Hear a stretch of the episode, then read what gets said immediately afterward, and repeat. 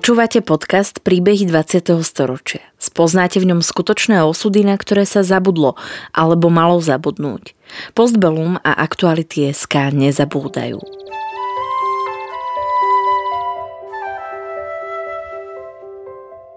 Vďaka konkrétnym príbehom sa dozviete, akým osudovým dilemám museli naši rodičia, starí rodičia, prarodičia čeliť. Postavení sme tak pred otázku, ako by sme sa v podobných situáciách zachovali my. Rozprávači príbehov 20. storočia rýchlo odchádzajú. Ich spomienky sú dôležité nielen pre nás, ale aj pre naše deti a ďalšie generácie, ktoré už nebudú mať možnosť sa s nimi osobne stretnúť.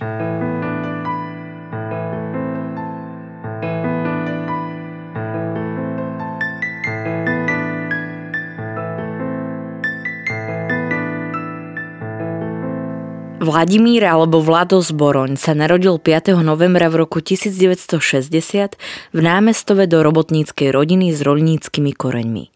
Spolu s rodičmi a piatimi súrodencami žil celé detstvo v obci Oravská Polhora.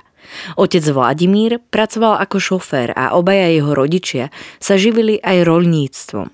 Počas vojny vlastnili kone či iné hospodárske zvieratá, čo im pomáhalo ľahšie prežiť. V čase nahrávania príbehu mal Vladov otec 85 rokov a stále sa venoval hudbe, konkrétne hre na saxofón.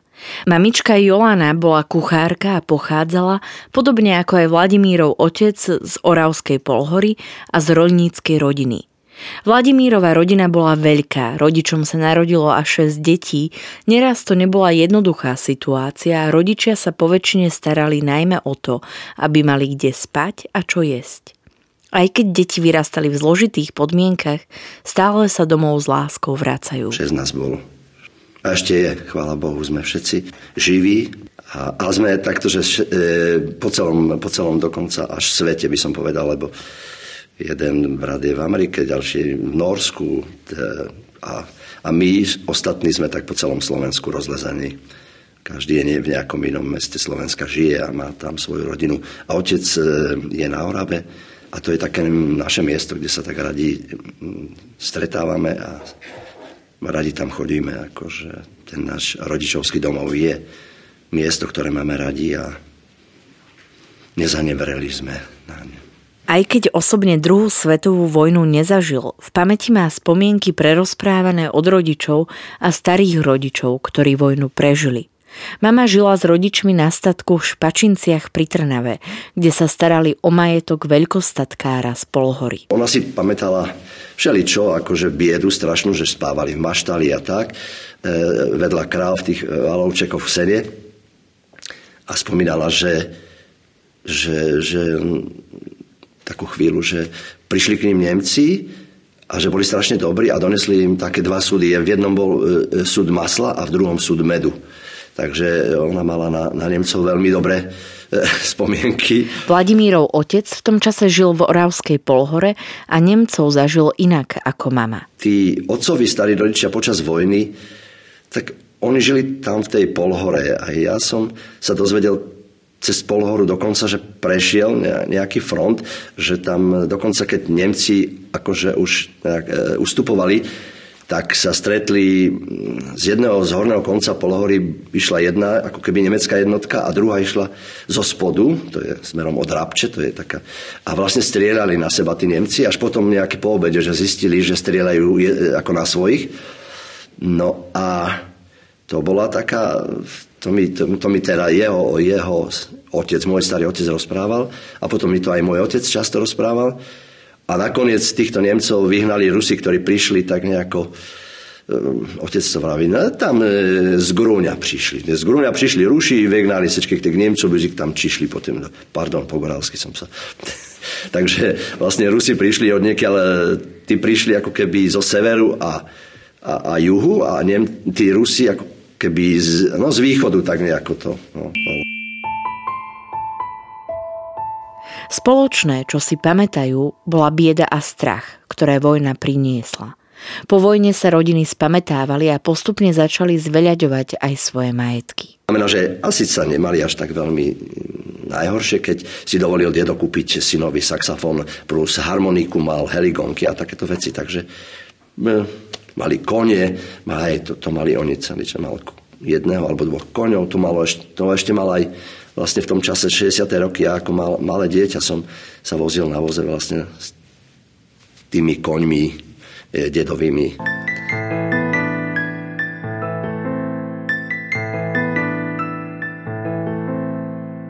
Obaja Vladimírovi rodičia prežili komunistický prevrat v 50. rokoch, ale nemali na toto obdobie žiadne výnimočné spomienky. Orava bola v tom čase oblasťou, ktorá žila svojim životom a ľudia nesledovali televíziu, nesnažili sa dostať k novinám, celé dni trávili zväčša na poliach. To som ja ako dieťa vlastne zažil. Ja som išiel do školy, po škole som sa prezliekol a utekal som na pole, kde som bol vlastne do večera. Večer som prišiel, učil sa, Takže oni, no, oni žili tak, takým svojim životom, no nejako, že hej, že, ale asi sa nedalo nejako, neviem, vystúpiť proti niečomu alebo niekde niečo povedať, nejak sa vyjadriť. A neboli to asi ľudia, ktorí by, ktorí by mm, toto boli, hľadali a keď niečo našli, že sa ako za, za niečo postavili a potom za tým išli. Hm, nevedeli, nevedeli, čo sa deje, nie že vo svete, nevedeli, čo sa deje možno e, v námestove, čo bolo vtedy okresné mesto.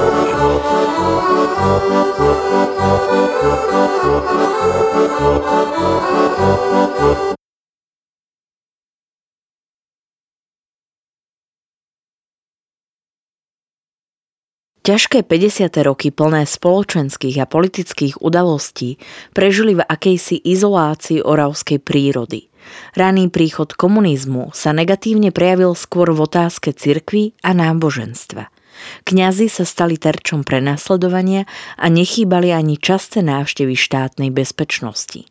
Vladimír si spomína na rozprávanie o istom kňazovi, ktorého faru strážili pred príslušníkmi Eštébe samotní obyvatelia dediny. Roko hovorili iba v súvislosti s tým, že, že vlastne v tých rokoch e, tam totiž to veľmi ničili tých e, kňazov. Tam totiž to boli, bola tam farnosť, v Rabči bola farnosť a tam bol vždy nejaký kňaz a za tým kňazom e, proste mm, no stále ho proste chceli riadiť vtedy tí, tí, tí eštebáci, alebo neviem, čo to bolo. Jednoducho chodili tam často, e, dokonca viem, že nejaké meno spomínali nejakého kňaza, ktorý sa Ir, Ircha, alebo Irha, a oni tam e, vlastne počas, lebo ho chceli zobrať, nejako chceli za, zatvoriť asi, mali problémy s ním, on bol asi...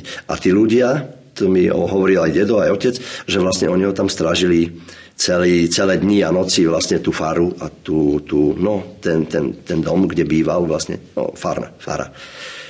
Toto spomínali, že tam e, z, z, z tejto strany vnímali ako, že, že boli nejaké problémy že, že to bolo také zvláštne obdobie. Zelené žito zjara zešlo a techno šumí celý lom. Zelené žito zjara zešlo, poď zabožíme nové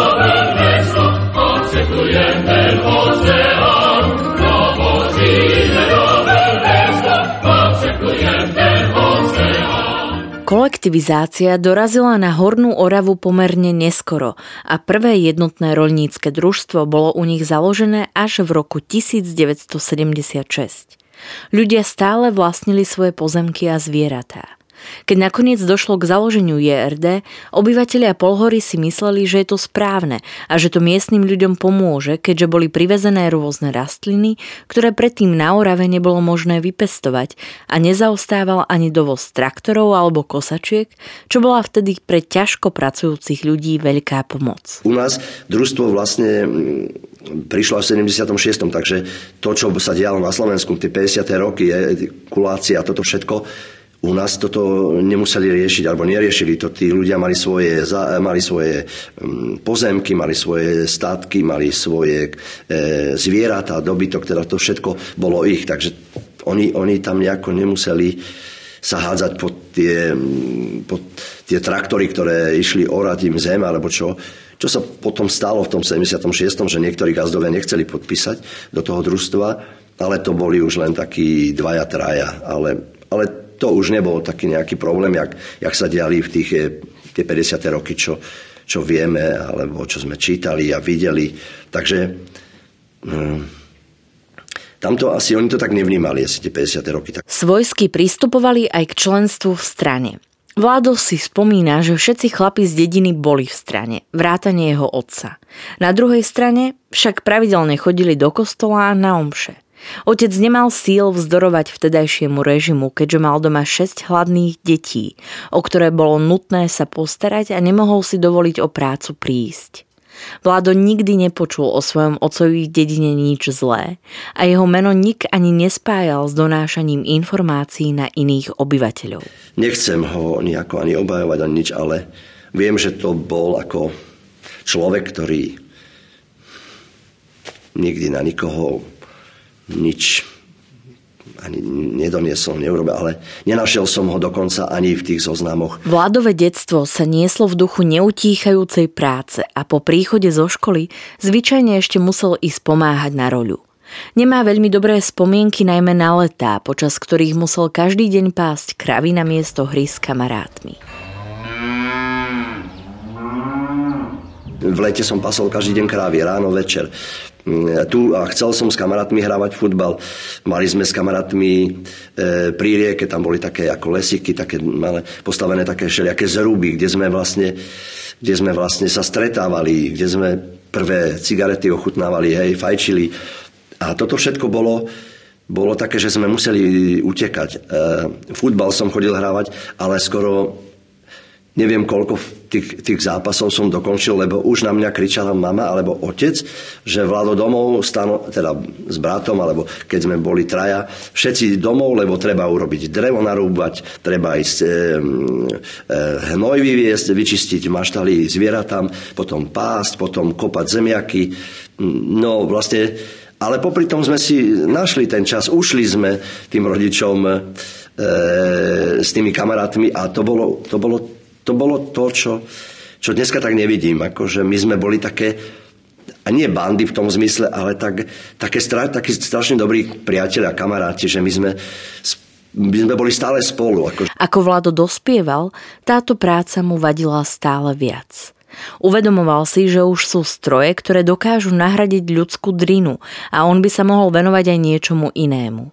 Rodičia však trvali na povinnostiach. Mama mu dokonca nikdy nechcela dovoliť, aby sa futbalu začal venovať vážnejšie, aj keď ho pozývali hrať až do námestova. Toto všetko bolo také, že vieš, tom chlapcovi sa začalo také, taký odpor k tomu. No a, ale to asi všetci prejdeme. A dnes, a dnes práve, dokonca v jednej inscenácii tabu to hovorím, a dnes to všetko, čo som vtedy odmietol a nechcel a hovoril si, že nikdy v živote takto nebudem, tak dnes by som sa veľmi rád k tomu vrátil. Aj k tým krávam, aj k tým zemiakom, aj k tomu všetkému. E, samozrejme, nie je tak, ako to bolo vtedy, ale však sa aj vraciam, že e, mám záhradku a pokúšam sa hrabať tými rukami, ktoré e, tu zem vtedy v tej dobe už nechceli ani cítiť, ani sa jej dotýkať, tak dneska po tej zemi túžim a chcem e, sa hrabať v nej a je to asi také, že to asi väčšina tých ľudí, ktorí prejdú takýmto, týmto, že ako ja mus, a tým oblúkom asi prejdú a musia prejsť. No.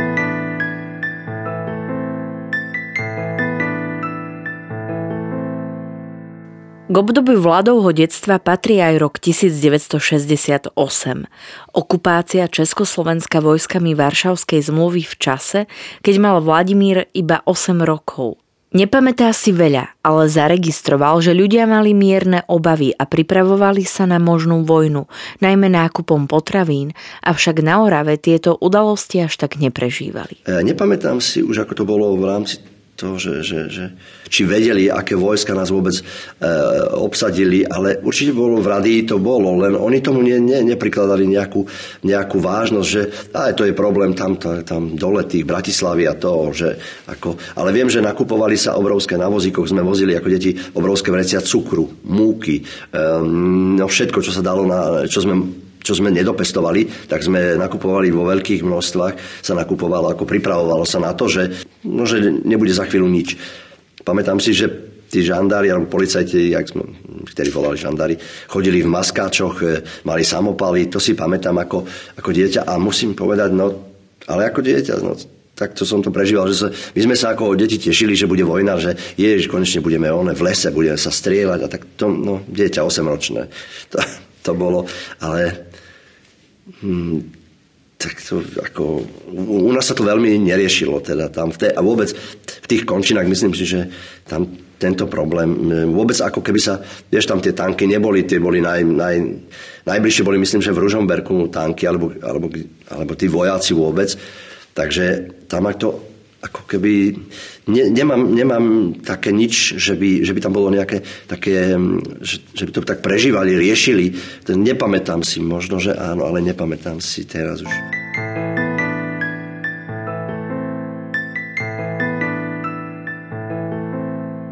Po skončení základnej školy sa chcel Vlado vyučiť za automechanika, ale keďže sa dobre učil, poslali ho študovať na gymnázium v Námestove.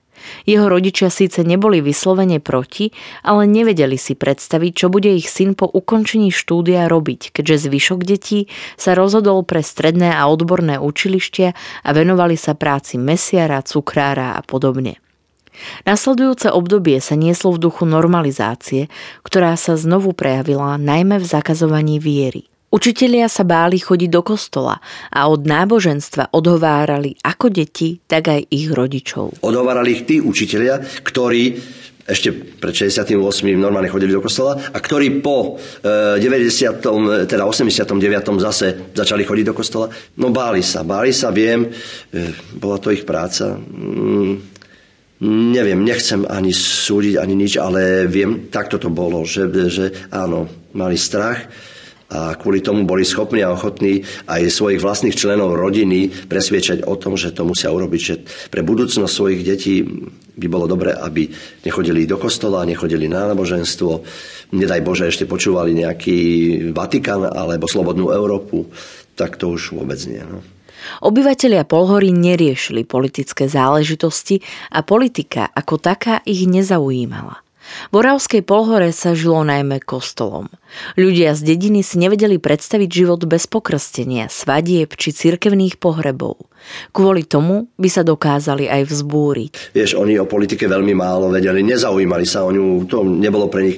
Ale ten kostol a to, tým žili, to bolo bez toho, oni si nevedeli E, ako predstaviť im, keby si, že, že, že v nedelu nie je omša, nemôžu ísť na omšu, nemôžu pokrstiť deti, nemôžu pochovať e, e, mŕtvych, nemôžu sobášiť sa. A to všetko, že to, to, to by bolo pre nich niečo, čo si neviem vôbec predstaviť, akože toto by, vtedy by sa možno boli, oni vzbúrili vtedy, hej, ale oni ako kvôli tomu, že tu Hej, že, že, že prišli nejaké vojska chrániť e, tú, tú, to zriadenie, ktoré tu bolo a vlastne to oni nevnímali ako pre nich to nebola dôležitá vec, e, toto, že to, to, je, to, to, to si tam riešia v meste v, dole na, na Bratislave a, a v Prahe, alebo tak akože. Ale ich ako keby sa to nedotýkalo vlastne. Oni žili tí, tie svoje životy na tých dedinách, mm, ako najlepšie vedeli.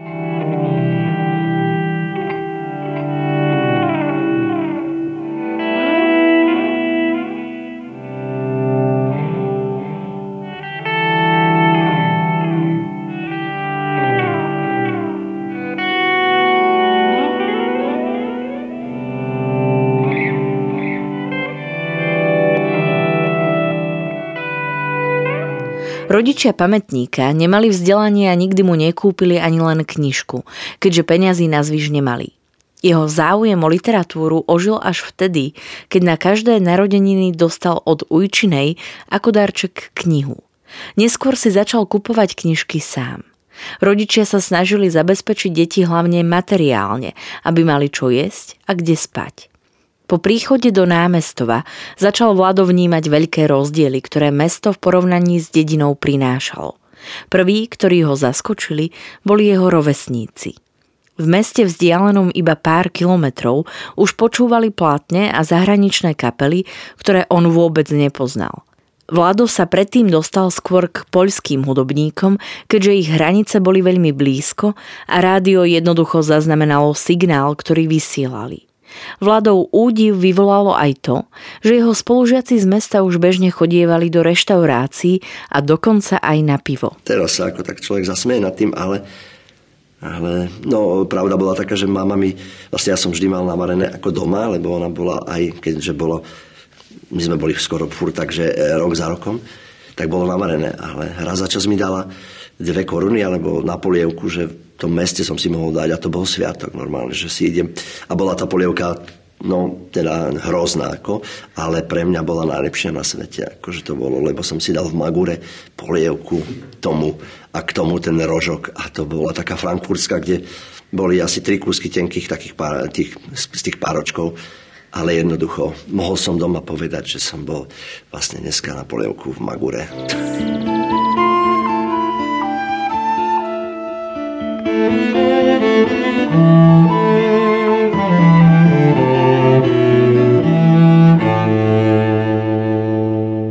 Ďalší rozdiel predstavovali knihy.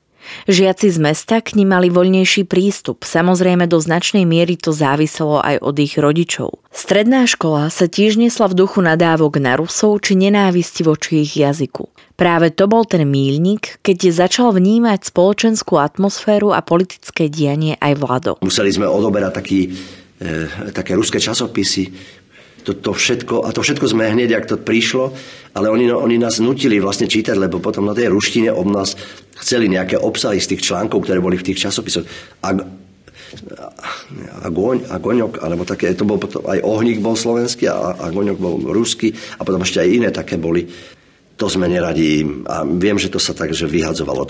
Odišli z triedy a buď to tam nechal si a keď si musel niečo z toho vyčítať, tak si prečítal. A keď nie, tak to, sme, to sa zahadzovalo. Viem, že tí, čo počúvali takéto muziky, ako som hovoril, že Pink Floyd a Sex Pistol a, tak, a, a všeličo, čo vtedy už bolo, tak tí, s tými sme sa tak, tak rozprávali, že akože že tak nadávali na, to, na, tých, na, na tých Rusov, že, si, že sú tu a že, že vlastne odmietali sme, e, vtedy bola ruština povinná. Proste tú ruštinu sme ako neznášali a neznášali sme preto, pretože e, že, že jednoducho sme už vnímali, že toto tu celé riadi, e, riadia Rusi, že sú všade, že vlastne každom väčšom meste vlastne sú tie ich tanky, a, a už sme začali sa o tom rozprávať, že čo sa tu v tom 68. dialo. Vtedy som, dovtedy sa ja vlastne nemal s kým veľmi rozprávať na tej dedine, lebo tí moji rovesníci boli No, hovorím, že sme nemali, ani nemali sme tie také elementárne nejaké tie, tie informácie ako, ako deti, ktoré vlastne nemohli ani nikam cestovať. Vrajem, že ani do toho námestova som nemohol e, ísť, pokiaľ som nezačal ako už potom po, do, do tej školy chodiť. Vlado bol iskričkou aj pionierom, ale ako dieťa tomu neprikladal veľký význam. Na strednej škole sa stal aj zväzákom, čo už registroval viac, keďže v prvom ročníku mu odovzdali zväzácké knižky. Do preukazu sa však nikdy viac nepozrel. Dokonca ho aj zahodil, ale nikdy nemal odvahu povedať, že do zväzu nevstúpi. Bol ešte len mladým, dospievajúcim chlapcom, ktorý tomu veľmi nerozumel a tiež sa bál o svojich rodičov. Ale nemal som síl, nemal som odvahu povedať, že nevstupujem. Vlastne nevstúpim do e, socialistického zväzu mládeže. To vtedy som ešte nedokázal ako ten prváčik, ten 15-ročný chalan, ktorý prišiel do toho mesta na tú školu, kde vlastne v podstate taký účupený, toto jednoducho nemal som. No, nerozumel som tomuto všetkému, že by som sa dokázal postaviť proti tomu všetkému. Nie, nie.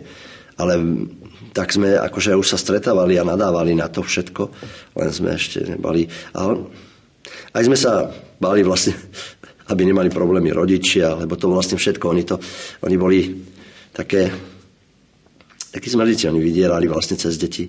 A to sa mi potom stalo aj vlastne aj na teologickej fakulte, že vlastne cez deti vydierali rodičov, čo sa mi zdá strašné. Ako...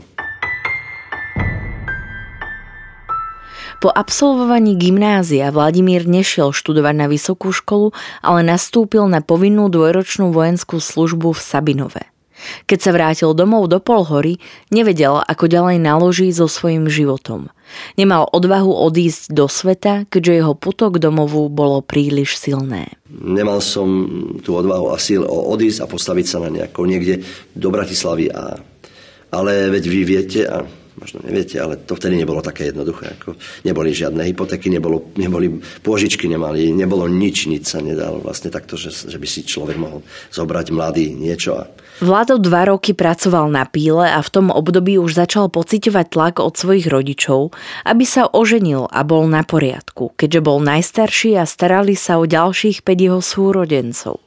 Vlado čoraz častejšie navštevoval kostol, kde viedol dlhé debaty s miestnymi kaplánmi, ktorí mu otvárali oči a začal rozmýšľať nad štúdiom teológie. No a ja som vlastne vtedy tak ako, ako začal o tom rozmýšľať, že by som, že, že toto je, toto by som chcel, chcel by som ísť študovať tieto veci a, a, a spoznávať, nejako trošku sa niekam hlbšie v týchto veciach e, dostať a chcel som študovať ale filozofiu, nejak som nerozmýšľal o tom, že či budem farárom, či sa dám vysvetiť, alebo to som nejako neriešil. Chcel som a myslel som si, že budem môcť a dostanem sa k veciam, k literatúre, k, teológii, aj k jazyku, nejako, že budem môcť študovať na tej škole, no len tá škola, bohužiaľ, tá škola ne, nejako nemala takú úroveň, ktorá, ktorá by ktorá by bola nejako, tak nejako mi pomohla v tom. Tie, to, to, čo sme tam začali, vlastne tí profesori boli jednoducho zase dosadení štátom, to bolo v 84. roku. Boli to starí páni, ktorí jednoducho prednášali storočné skripta, mali no, nie 100, ale dos, tak doslova boli to skripta zo 60. 50. roky a tí páni prednášali stále tie isté veci. Jednoducho normálne, ako keby ľudí tam nepustili, takých zdravých, e, múdrych ľudí, teológov, e, ktorí na Slovensku nebolo veľa, ale boli určite. Už od začiatku štúdia bol sklamaný z úrovne prednášok aj prednášajúcich a už vtedy si začal uvedomovať, že toto jeho životná cesta zrejme nebude. Bolo to už bolo to také, že už v Polsku boli veľké veci sa diali v 81. Hej, tam už bola solidarita. E, myslím, že v Rusku už bol Gorbačov, akože bolo, ale tu, tu sa ako, tu, tu sa nejako nič nedialo. Tu, tu ako keby to, tie podmienky na tej škole, Vravím, že tam nikoho tam nepustili, nikoho tam ne, ne, nepozvali prednášať. Dajme tomu, hej, že, alebo že, že, že z Rakúska napríklad, kde už boli e, takí známi teológovia, kde už tá teológia bola celkom inde. A pritom to bola jedna církev, ale to znamená, že církev nemohla o tom ako to o tom, kto čo bude tam e, robiť a prednášať a učiť. A to o tom rozhodoval, rozhodovali celkom iní ľudia. Vlado, sklamaný štúdiom, sa v Bratislave začal stretávať s ľuďmi disentu v spoločnosti Imricha Sklenku, Leca či Demeša. Nebola to tajná církev, keďže nešlo len o veriacich, ale najmä o intelektuálov, filozofov, vedcov a podobne. Ja som sa stretával s takou, ako keby to boli, lebo tí, čo ty hovoríš, to boli asi takí, tí, takí konzervatívnejší, to boli takí tí páni, ktorí, hej, aj biskup, e, teda myslím, že jak sa volal ten arcibiskup, potom e, Korec, hej, a to bola, to bola taká tá silná pozemná církev, akceptovaná Vatikánom a Vatikán o nej asi vedel a bola podporovaná. Ale my sme skôr, ja som skôr to, boli, to, to ani neboli, že, že, že církev. No. To boli skôr ľudia takí rozmýšľajúci, ktorí mali prístup k literatúre. Už sme prepisovali si literatúru. Oni nosili, vedeli zohnať z západu všeličo. A vlastne oni, oni oni nám o tom rozprávali už, hej. To sme sa tak stretávali po bytoch, ale to väčšinou ani neboli, že to, tí, tí ľudia, s ktorými som sa stretával, neboli takí, že, že veriaci. To boli, len, boli to len ľudia, ktorí to boli mm, fyzici, niektorí matematici. Bol tam dokonca Pálo Demeš. U pána Demeša sme sa stretávali aj po večerách, po nociach, kde sa vlastne takto rozprávalo, debatovalo, vždy sa nejaká téma e, nahodila, alebo, alebo prišlo sa s niečím a to sa tam rozoberalo. A to nebola ako tajná církev. No, bolo to nebezpečné sa takto stretávať, ale nebola to, ona sa, my sme si nehovorili, alebo oni si nehovorili, že, že nejaká... hej. Áno, hej, že oni jednoducho, oni sa presne, oni sa nevenovali len teológii, venovali sa vlastne rozmýšľaniu. Prvým signálom, že výber školy nebol správny, bola každoročná návšteva biskupa zo Spišskej diecézy, ktorý viedol rozhovor s každým študentom osobitne. Mal pred sebou papier so všetkými informáciami, ktoré o ňom napísala škola. Vláda to veľmi zaskočilo a bol si istý, že tam nie je jeho miesto, avšak na druhej strane nemal iný plán – nechcel odísť z Bratislavy. Rozhodol sa stíšiť a predsa len využiť možnosť štúdia. Napriek tomu jeho správanie malo negatívnu odozvu a ľudia na škole ho začali mať plné zuby. Nevedel sa usmievať, prestal chodiť na spovede, čo bolo neprípustné. Posledným dôvodom jeho vylúčenia bola banálna udalosť, ktorá sa stala v treťom ročníku po príchode z vychádzky. E, spustilo sa to tým, že som vlastne po vychádzke prišiel na, na, na, tú, na, ten, na tú ubytovňu, kde sme bývali na Kapitulskej a vždy bola, tam bol program, tam bol presne, si prišiel z vychádzky, 5 minút si mal čítanie písma, potom si mal 10 minút 15 meditácie, potom si mal modlitbu, potom štúdium.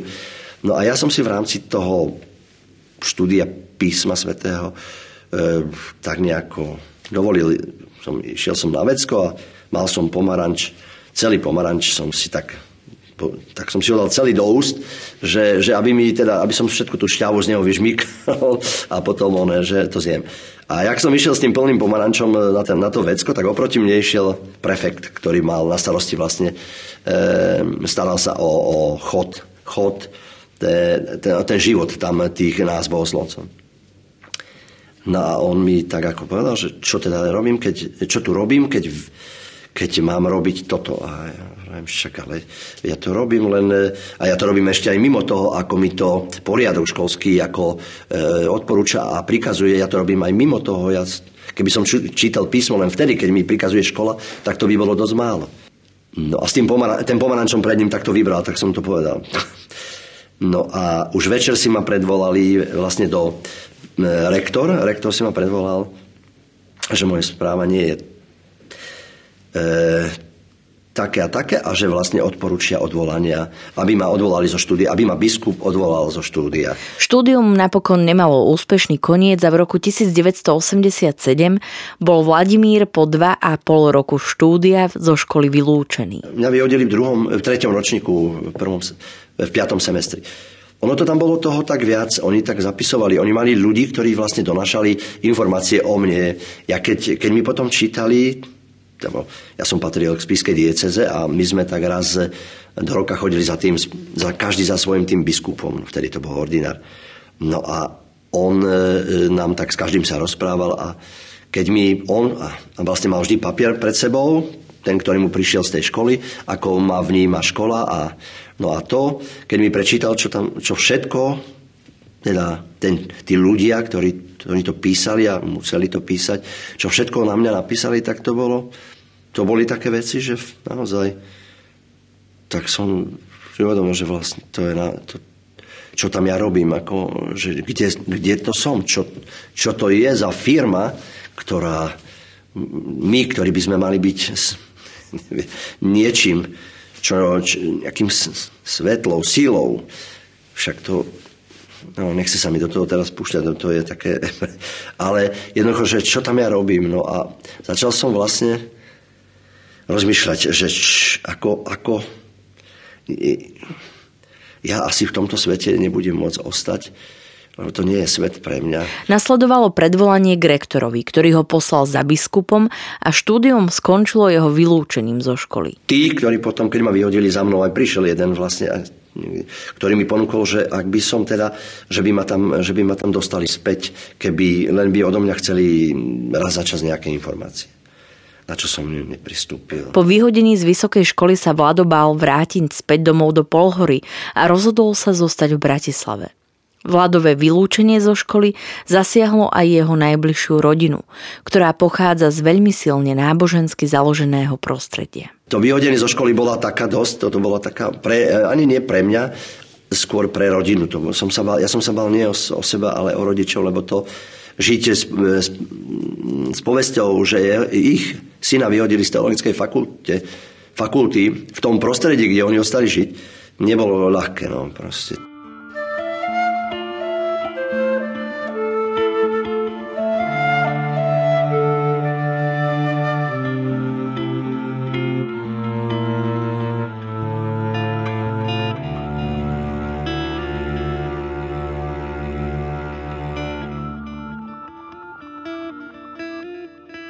Priateľ Sklenka mu pomohol nájsť ubytovanie, ale nastal problém so zamestnaním. Ľudia sa báli zamestnať nedoštudovaného kňaza. Predsa len to v tej dobe nebolo bezpečné. Po niekoľkých odmietnutiach ho nakoniec prijal vedúci záhradkárskej firmy Zares. Začal pracovať ako skladník vo veľmi príjemnom prostredí a Vlado dostal možnosť zostať v Bratislave a budovať si nový život.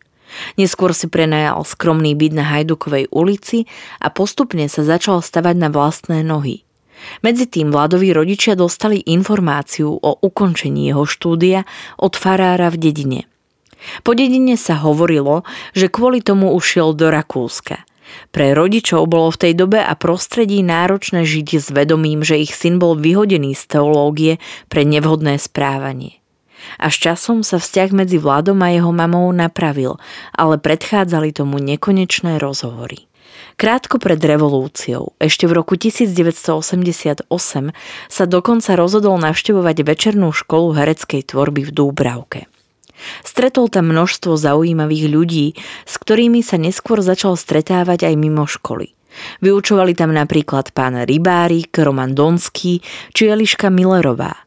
Vďaka týmto ľuďom sa zblížil s divadlom, čo vlastne aj predurčilo jeho ďalšie životné kroky.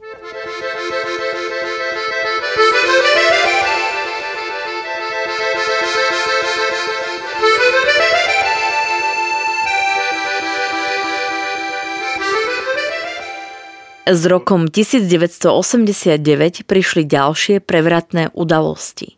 Bol šokovaný, že k zmene, ktorá predstavovala väčšiu slobodu, prišlo tak skoro. Nebol však zapojený do organizácie týchto udalostí, každý deň iba chodieval na námestie, kde aspoň takto prejavoval svoju podporu. Žil ticho a väčšinu času pracoval alebo čítal. Pravdu povedať, takto, že s tým 89. ten nerátal som, že to takto sa to až tak spustí. Ale keď bola atmosféra v spoločnosti bola taká, že, e, že, že niečo, sa, niečo sa proste jednoducho udeje a musí udiať. Ne, nebol som ten, ktorý by niečo organizoval nejaké. Ja som bol, je, pravda je taká, že ja som tu vlastne bol v Bratislave, ja som mal možno jednu, dve kamarátky a nemal som nejako, a, a potom tých ľudí, za ktorými som, s ktorými som sa stretával, tak ako, e, a, ale že nejak som No žil som tak tich, ticho, ticho, pracoval som. Aj napriek nezhodám, ktoré zažil Vlado počas štúdia teológie, zostal verný svojej viere a keby sa metódy výučby, názory a vôbec fungovanie slovenskej cirkvi posunulo vpred, veľmi rád by sa pripojil a podielal na jej reformovaní. Vlado konštatuje, že systém v našej cirkvi sa však odvtedy vôbec neinovoval. Jej postupy sú zastaralé a jej predstavitelia nechcú medzi seba vpustiť niekoho, kto by priniesol nový vietor. A církev v podstate takisto dodnes nepustila, aspoň slovenská církev nepustila do svojich radov a do, do, do škôl, do kostolov ľudí, ktorí ktorý, e, taký, ktorý by priniesli nový vietor, nové, no, no, no absolútne aj tá, tá církev vlastne ostala tam, kde je. Tam možno sa tam nejakí ľudia vymenili, prišli, ale tí ľudia neprišli s ničím, e, ničím.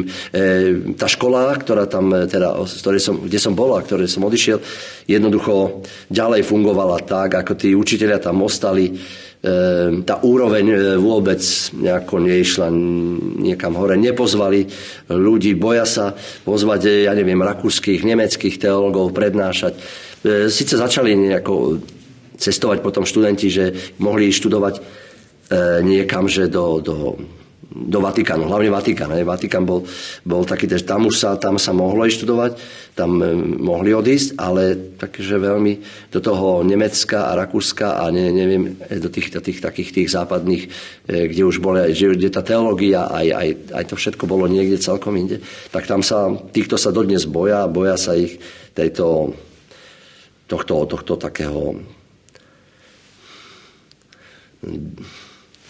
to, čo prinášajú, prinášali, hej, že nemecká teológia, tu, tu, tu sa báli toto, toto, o tomto rozprávať. Jo.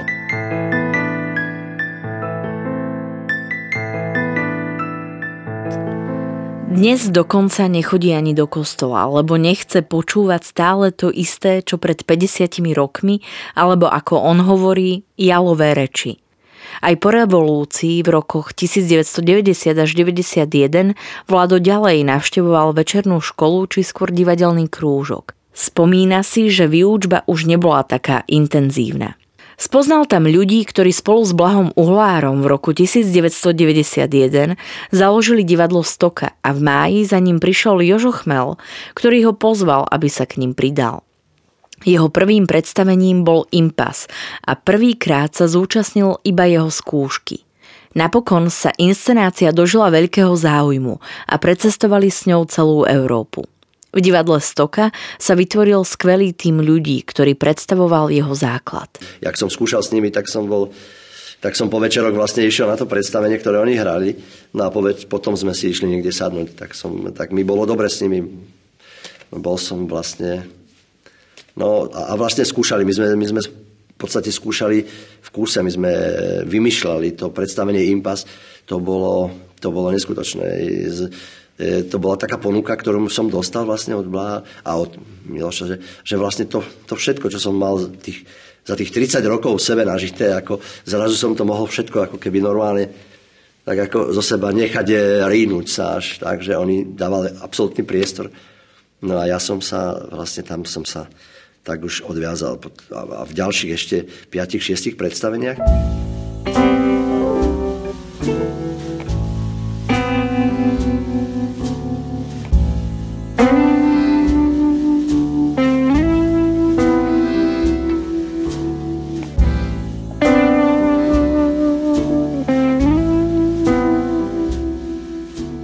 Tieto vladové slová hovoria za všetko.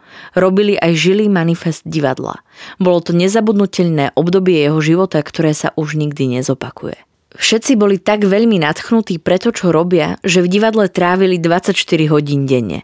Hrali, skúšali a dokonca aj scénu si vždy stavali sami. Že ďakujem Bohu, že ma do, takého, do, tohto tanca e, s týmito ľuďmi pozval a e, keď sa niekedy nad tým zamyslím, že tak mi sa pýtam, že ako je možné, že sme sa stretli ľudia, ktorí sa vlastne dovtedy nikdy nevideli. Hej, od e, ja, Inge Hrubančová, Jožo Chmel, Laco Kerata, Miloš Karasek, Báhuhlar, e, Erika Lásková, e, Zúza Piusi, Lucia Piusi. Vlastne ľudia, ktorí ako keby, ja neviem, ako keby, že príde také, že nejaký vietor a ak, ak, ak, niekedy zmetie listie z celého mesta do, do jedného nejakého, na jedno miesto, tak to ako keby, ako keby nás to tak nejako niečo zamietlo do jedného priestoru, zmietlo, vtiahlo. To je, ja to vravím, že to neviem, nechápem, že jak sme sa to, čo to bola za sila, že sme sa stretli práve my, práve takí, akí sme, eh, aj bez eh, hereckých škôl, Divadlo bolo v 90. rokoch doslova kultom, niečím novým, čo ľudia dosť zreteľne vnímali a hlavne potrebovali. Herci vnášali do svojich prejavov ich vlastné príbehy.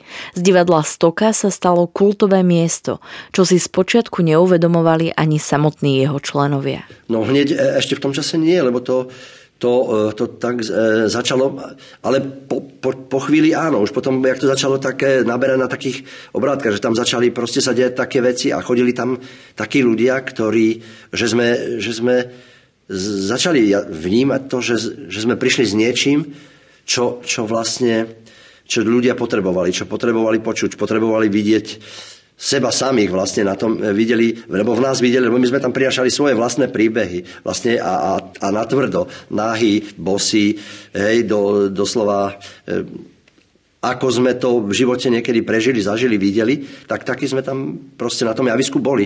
A toto možno, toto bolo to, čo ľudia potrebovali po, tých, e, po tej dobe, čo, čo, ktorej žili, ktoré sme žili, že to, bol, to, bol, to bolo niečo, ako keď ja to ani neviem, že to tak manna z neba, no, alebo, alebo neviem čo.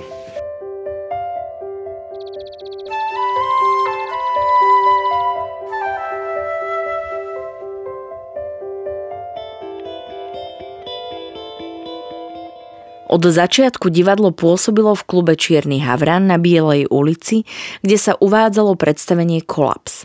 Vlado tam skúšal impas a tam sa odohrala aj jeho premiéra – Neskôr sa presunuli do domu na Miletičovej ulici v Bratislave, kde sa pokúšali pripravovať v zasadačke, avšak nevyhovujúci priestor čoskoro zamenili za dom kultúry na Nivách. Naskúšali tam inscenáciu Deep Enough a na tomto mieste sa odohrala aj premiéra a dve reprízy. V roku 1992 sa divadlo presťahovalo do domu odborárov na Pribinovej ulici, ktorý patril dopravnému podniku v Bratislave.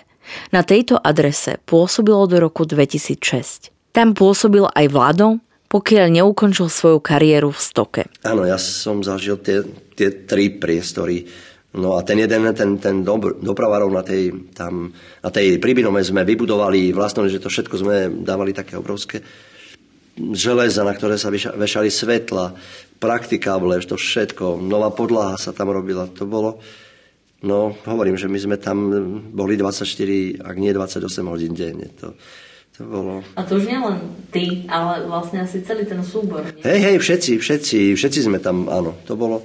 Tam sme skúšali, popri tom sme vešali a vyšili látky, handry, robili tie svetla.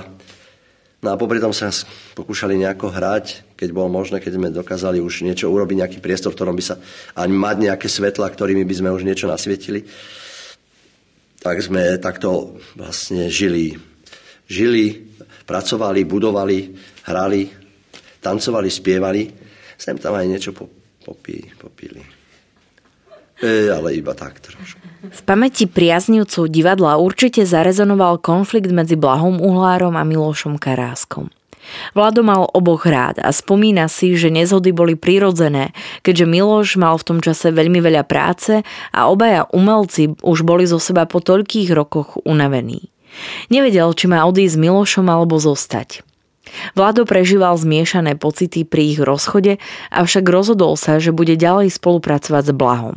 Pre Karáska bol už jednoducho čas odísť. Podobne to neskôr cítil aj Vlado. Keď už nemal čo povedať svojim vystupovaním v divadle, rozlúčil sa so Stokou. A potom prišiel aj čas, kedy som aj ja musel odísť a odišiel som a prišiel čas, že som už ďalej nevládal, bol som ako keby, že už som nemal čo povedať. Ale chcel som sa vrátiť, ale už sa nedalo nejako. Hm. Ani z jednej, ani z druhej strany. Ale to je už, no. Aj napriek tomu, že sa mnohokrát ako dôvod rozpadu divadla uvádzalo práve nízke finančné ohodnotenie hercov alebo vôbec finančné problémy, Vlado sa tým nikdy veľmi nezaoberal. Peniaze pre neho neboli až také dôležité, keďže zároveň pracoval aj v západoslovenských vodárniach a teda nebol závislý na príjme z divadla. Spomína si, že za niektoré vystúpenia dostal peniaze a za niektoré nie. Tá možnosť e, byť, e, robiť na tom javisku to, čo sme mohli a robili a chceli, bola taká silná, že vlastne nič iné nehralo. Podľa vláda ani nie je divu, že Slovákom sa dávali ťažko financie na tento druh umenia, keďže mnohokrát mu ani nerozumeli. Bolo množstvo recenzií, ktoré poukazovali na vulgárnosť ich tvorby, či dokonca obscénosti. Ich diváci tvorili stálu komunitu, v ktorej však bolo mnoho vzdelaných a sčítaných ľudí. Áno, niektorí ľudia chodili na niektoré predstavenia aj 10-15 krát, hej, že to bolo. Mali sme tam, bola tam taká komunita, ktorí tam chodili ani nie kvôli predstaveniam niekedy, oni tam prišli len preto, lebo oni sa tešili, že čo bude po predstavení, lebo my sme tam vždy ostali do 3. 4. do rána v tej, v tej no tam nebol, to bol taký bufetik, ale a, a tam to bolo, to bolo ďalšie predstavenie, ktoré bolo a to bolo niekedy veľmi teda e, ešte lepšie ako to na javisku. To, čo sme tam e, dokázali urobiť, e, vlastne rozprávať sa medzi sebou, spievať, tancovať, to bolo, to sme, to bolo skoro veľmi, veľmi každý večer. Hej. No a vieš čo, ale hlavne tí diváci, to bolo asi tam oni tak nejak dokázali, tam chodili profesori, tam chodili inžinieri, e, takí ľudia, matematici, vieš, e, filo, e, fyzici. A tí, niektorí z nich boli profesori a tí dokázali donášať tam celé triedy. Cel, s celými triedami už, už takými stredoškolákmi e, prichádzali na predstavenia. A tí stredoškoláci tam ostali a tí, do, tí zase doviedli ďalších. Že to bolo, bolo bolo, áno, veď bolo také, že sme mali aj polovičku hľadiska, ale bolo, bolo také, že na žem, Eoipso bolo tak, na zemi ležali ľudia, vojaci tam chodili, e, čo bolo také, že tí ľudia tam podoťahovali a nikdy sme sa o to nejako nerobili sme žiadne, my sme nemali, no plagaty, neviem, či sme vyvesovali, ale asi hej, stoka bolo. E, Impas bol taký plagát. No ale neviem, nejak sa to nero, nerobilo až tak, že e, nebol, nebol žiaden internet, nebolo nič, vieš, ako ne, tak, jak sme mohli, neviem, či aj sami sme nechodili vylepovať na tie všelijaké múriky a tak. A, a napriek tomu ja si nepamätám, že by bolo tak, ako, že, že, že prázdno.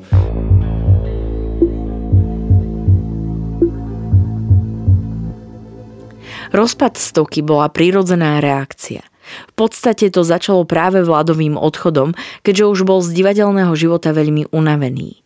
Spočiatku chcel iba pauzu, po ktorej by sa vrátil späť, avšak Blaho túto možnosť neprijal. Preto Vlado odišiel natrvalo. V divadle fungoval stále ten istý tým ľudí a nemohli si dovoliť poľaviť, keďže neexistovala náhrada.